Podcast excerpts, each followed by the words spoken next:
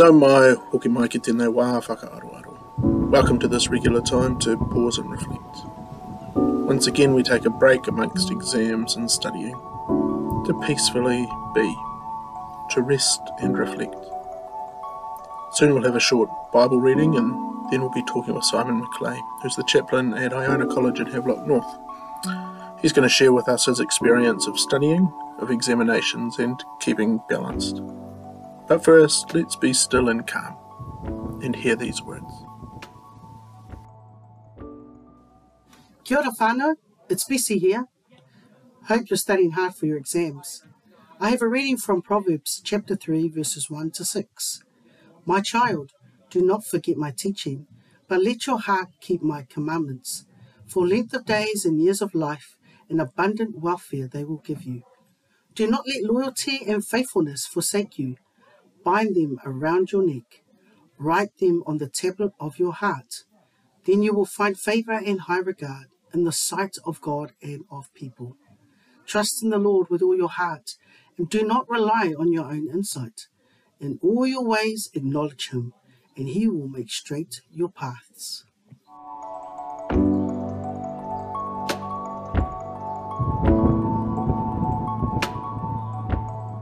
Well, um, hi Simon, welcome. It's lovely to uh, talk to you today, and so glad you could um, share some of your thoughts and knowledge uh, with our senior students while they're on exam times. There may be some people, yeah, there may be some people who know uh, who you are, but do you want to tell us where you are, what you've been doing, how long you've been doing it for, that type of thing? Certainly. Thanks, David. Um, so, my name's Simon McLeay. I'm now the chaplain at Iona College, which is one of our Presbyterian uh, girls' colleges here in the Hawke's Bay. Uh, I've got about 320 students, and for the last almost 30 years, I've been a Presbyterian minister in generally in different parishes. So I was in Auckland for a while, and then I was in Tauranga for 12 years. Oh. And I'm just, yeah, loving coming and being a teacher. I actually took a year out and uh, trained to be a secondary school teacher, uh, and uh, now I'm the chaplain here. Yeah. Well, that's um, a bit of a giveaway to the first question I was going to ask you was about um well I was going to ask you what subject did you do at school that most lines up with what you're doing now but of course if you've trained to be a teacher that that gives it oh a, well that's, or maybe let's think back to even high school so um, I I loved social studies, uh, history, geography. Did a degree in geography uh, when I finished school. Um, but yeah, as you're asking, what what subject was most useful? It's funny. It's kind of two. Like I do a lot of talking. Yeah. Um, so debating in English was significant. Mm. But actually, um, actually passed scholarship accounting when I was in uh, what we called seventh form. Yeah. And it's funny enough, as a minister, you read a lot of accounts for churches and for community groups and for um, yeah, different organisations for charities like that. So oh. it's kind of funny. English and accounting. That's quite good. So the ones you don't necessarily expect pop up from time to time. And did you have a favourite yeah. subject at, at school? Yeah, so I had a, a, wonderful history teacher. So I always loved history. My dad loved history, so that was probably my favourite subject at school. Um, so I particularly wanted to talk to you because I think you've got a really interesting makeup. One, you've got uh, more life experience than our students do, um, but also uh, just last year you were sitting exams or assessments and had you're also very recent to the stress of uh, yes. summative assessment. All that pressure. Yeah. Yeah. Yeah. Could you offer some reflections on maybe last year at Teachers College or even um, your degrees and your high schooling? What was it? What was yeah. it that made life stressful or what do you remember about exams? Yeah, it's, it was funny, David, because um, I'm looking out at our girls are sitting mocks uh, mm. as I'm doing the uh, the, the recording today, yeah. and they're in big halls. And I remember sitting in big halls in Taupō, uh, uh, doing my school C exams and those sort of things. Mm. Um, and yeah, it was funny. After a while, um, I, I started to try to treat exams as a bit of a rush, as a sense of this is a timed competition. And oh. rather than have that really negative view, I tried to see them as something exciting. I'm not sure I ever really succeeded, but I tried to reframe them for myself. And then last year, going back to study, I thought, oh, going back to study, that's fine. And then I realized it had been a long mm. time mm. since I had done assignments and learning to do footnoting and all those sort of things. Oh, so, yeah. yeah, just learning to manage the pressure. Fortunately, I didn't have any um, real exams, they were all internals last year. Yeah. Uh, but in a sense, every time you stand up in front of a classroom, it's an exam. And as your students will know, you, you soon know whether whether we know what we're talking about or not. yeah, very true, very true. Um, you mentioned the the stress or the pressure around assignments. Um, even last year, Uh, Mm. did you have any kind of rituals or things you did to help you manage that pressure, stress? Yeah, so my dad, um, my dad was the first in his family to get a university degree. Actually, it was funny. His father had five days formal schooling in his life, so this kind of transition. And Dad always said you've got to balance recreation with study. So he he always encouraged us to go to a movie the night before exams and just try to relax a bit. Yeah, Um, I, I I love to get outside when I'm studying and just be in the in the fresh air uh, Mm, and yeah, vary it. Um, do some reading, do some listening to something, do the hard things like consider practice questions. What would I find difficult? So think about a question I think would be difficult and make myself answer it.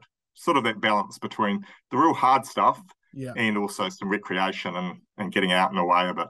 So it sounds like sometimes you need to put your nose to the grindstone and just revise.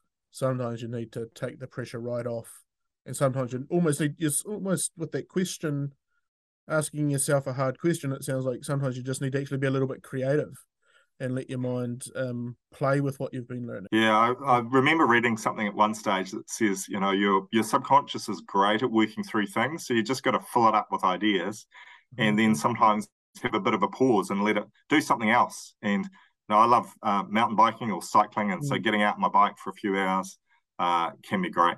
Yeah, when you're not doing assessments or sitting things and stressed out yourself, um, do you have a regular rhythm to rest and reflect? I'm just wondering what are some of the things you do regularly uh, that maybe our students could pick up on and may want to incorporate with Yeah, so I think that that physical exercise thing is is part of what's really healthy. So I um, I cycle into work here most days. Yep. Uh, it's only a short ride, but it's a ride here and it's a ride back, and that just gets uh, the blood flowing a bit. Mm.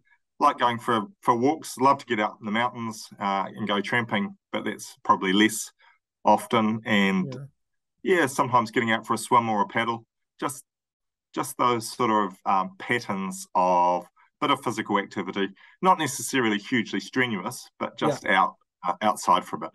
That's what I find refreshing. So here's the thing. I think sometimes when I'm stressed, I I want to do those things and I want to procrastinate with other stuff and maybe I forget about the things I have to do. So how do you strike the right balance between you know doing what you what f- you have to do and what kind of recharges you?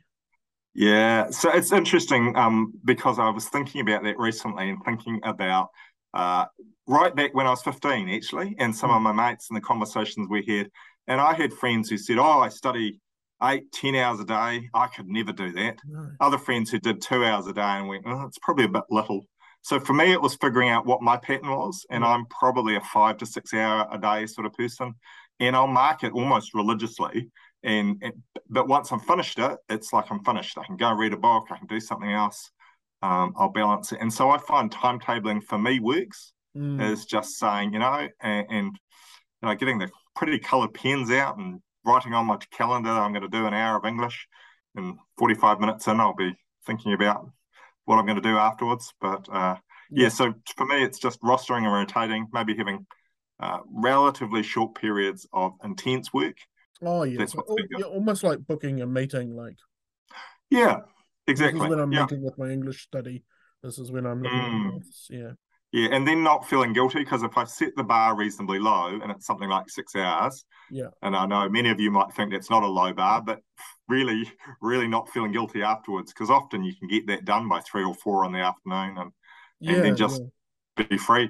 almost like keeping your your normal school routine in some way. Yeah, a little bit like that. My my oldest son was at home a couple of years ago for lockdown, and he'd drag us out at lunchtime with a rugby ball and we'd throw it around. And uh, he was quite good at those sort of, you know, just get out, be with some other people, kick a ball around, throw it around, uh, play a Mm. bit of cricket, and that that was always good.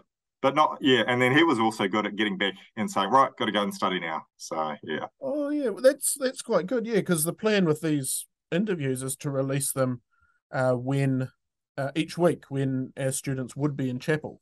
Um, right. keeping that regular yeah. rhythm, you know.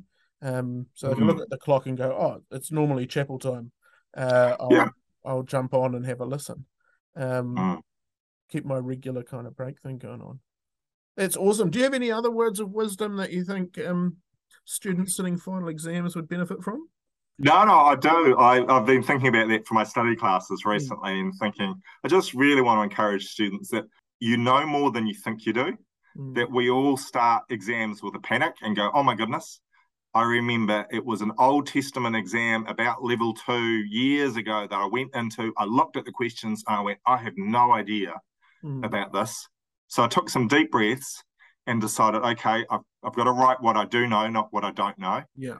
Uh, and I, I won't say guess, I extrapolated. I, yeah. I took what I knew and extended it. Um, and I actually ended up getting a really good mark for that exam.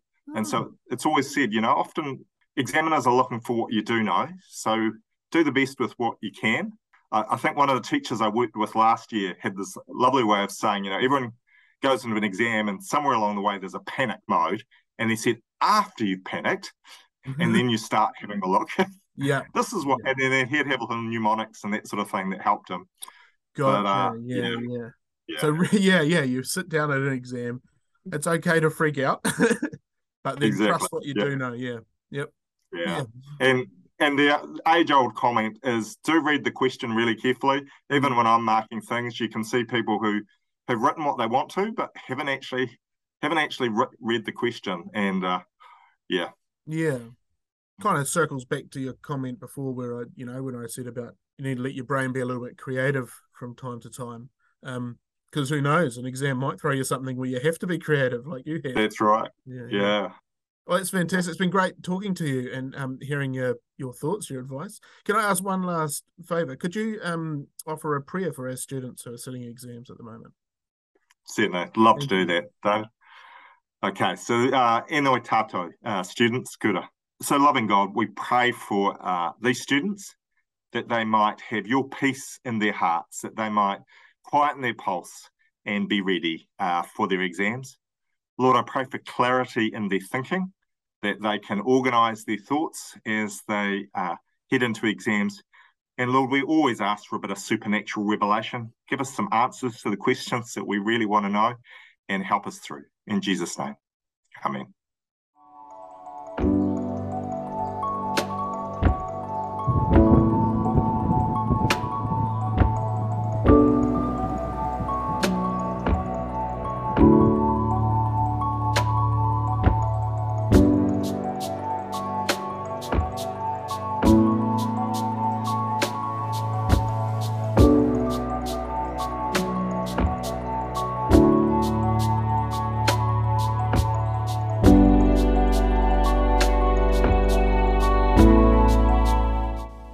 Exams continue next week, and so let's join together and pray. E tātou. E te ariki, te atua o te aroha. Be with all who sit exams.